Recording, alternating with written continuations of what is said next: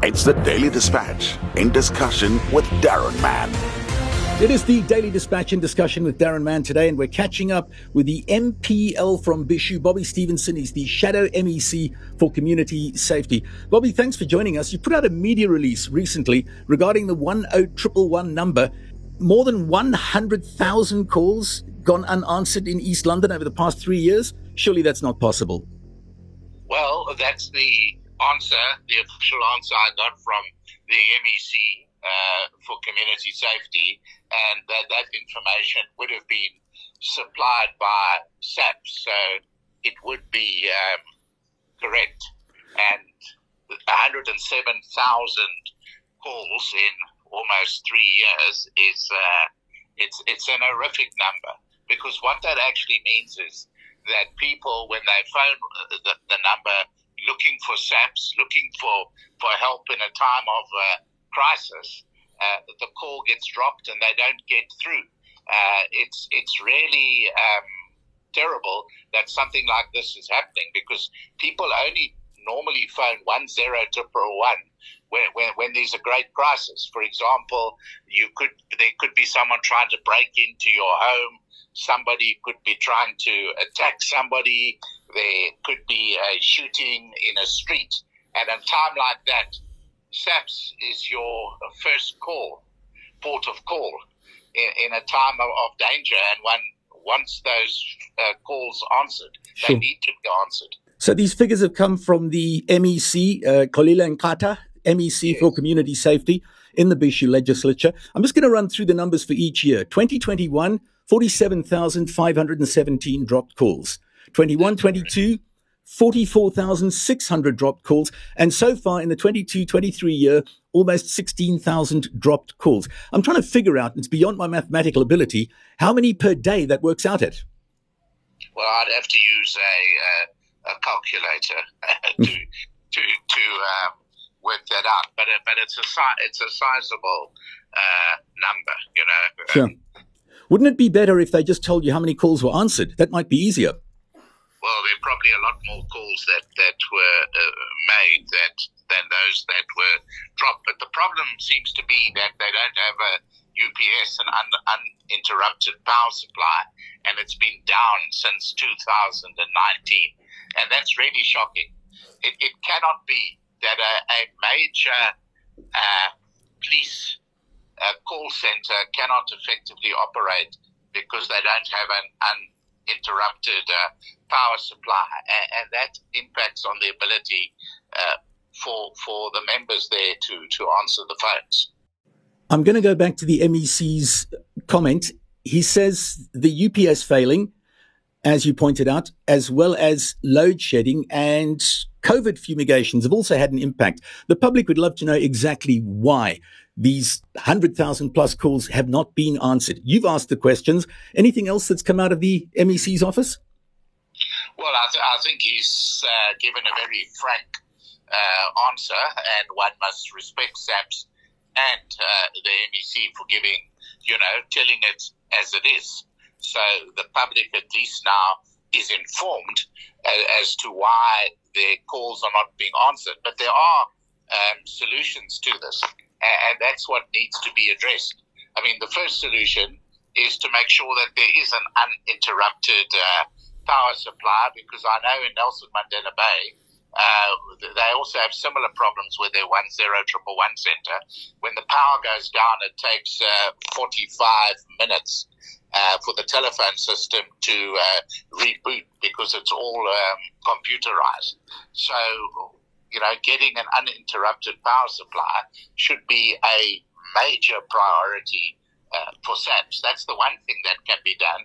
But in the interim, in uh, BCM, they should look at exempting the 10111 center from uh, load shedding. That would be a uh, simple uh, and, easy solution. And the 101 Triple center in, in BCM is located uh, just off Settlers Way, uh, I think close to the IDZ and a big uh, motor factory. So it shouldn't be too difficult to, to do. And, and that's an, an interim solution, something that can be implemented.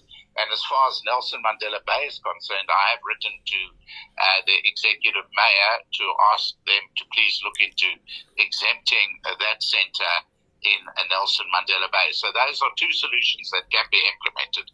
The other one is for the organogram to be reviewed. In the answer that I received, it said there's no staff shortage there. But I, I've got phone calls this morning to say that there is a staff shortage. And although there might be no staff shortage against the organogram. Uh, people are saying there aren't enough people to man the telephone. So that's something that also needs to be addressed. We can't allow people to be thrown to the wolves when there's a time of crisis. They need to have their calls answered and attended to. This is how we can combat this culture of lawlessness that's creeping up on us every day. This is how we can assure people that SAPS can keep them safe. At the moment, as things stand, we cannot trust 10111 in the BCM area. Will we be able to do so in the future? Has a plan been activated yet? I don't think a plan has been activated yet, but that's what I uh, will be uh, pushing for and raising this matter, you know, again and again in the legislature as the opportunities uh, arise because that's that's uh, a place where uh, the powers that be can really be confronted with the harsh um, reality of what is happening to people on the, on the ground. It really is frightening. The prospect of having a home invasion and you phone 10111 believing that the police are going to come to your rescue because that's what you've been told since you were at school and then nothing at all. Nothing at all. I'll give you a, a practical example of something that happened to my own daughter in uh, this time in Nelson Mandela Bay, but the same principle occurs. About three weeks ago, uh, she came across um, three people trying to break into a motor vehicle outside her uh, flat, and uh, because they had seen her, she went back into the flat and then phoned the one zero triple one center. So there was no one she could call uh, uh, for help. And uh, as a result, the people continued breaking into the vehicle. Now, that is frightening. Looking at the MEC yeah. statement, the last point I'd like to pick up on, talking yes. about the flying squad, that's linked to the East London 10111 Centre. And yes. they say the canine unit is severely understaffed and lacks vehicles. So just about on every front, there's going to be no cavalry coming to the rescue of uh, a citizen in need. Yeah, this is a major problem across the whole province. There is a shortage of vehicles. Uh, SAPS has got an aging fleet and uh, often these vehicles break down. So they might say they've got so many serviceable, but often or not, a lot of them are in the garage every day.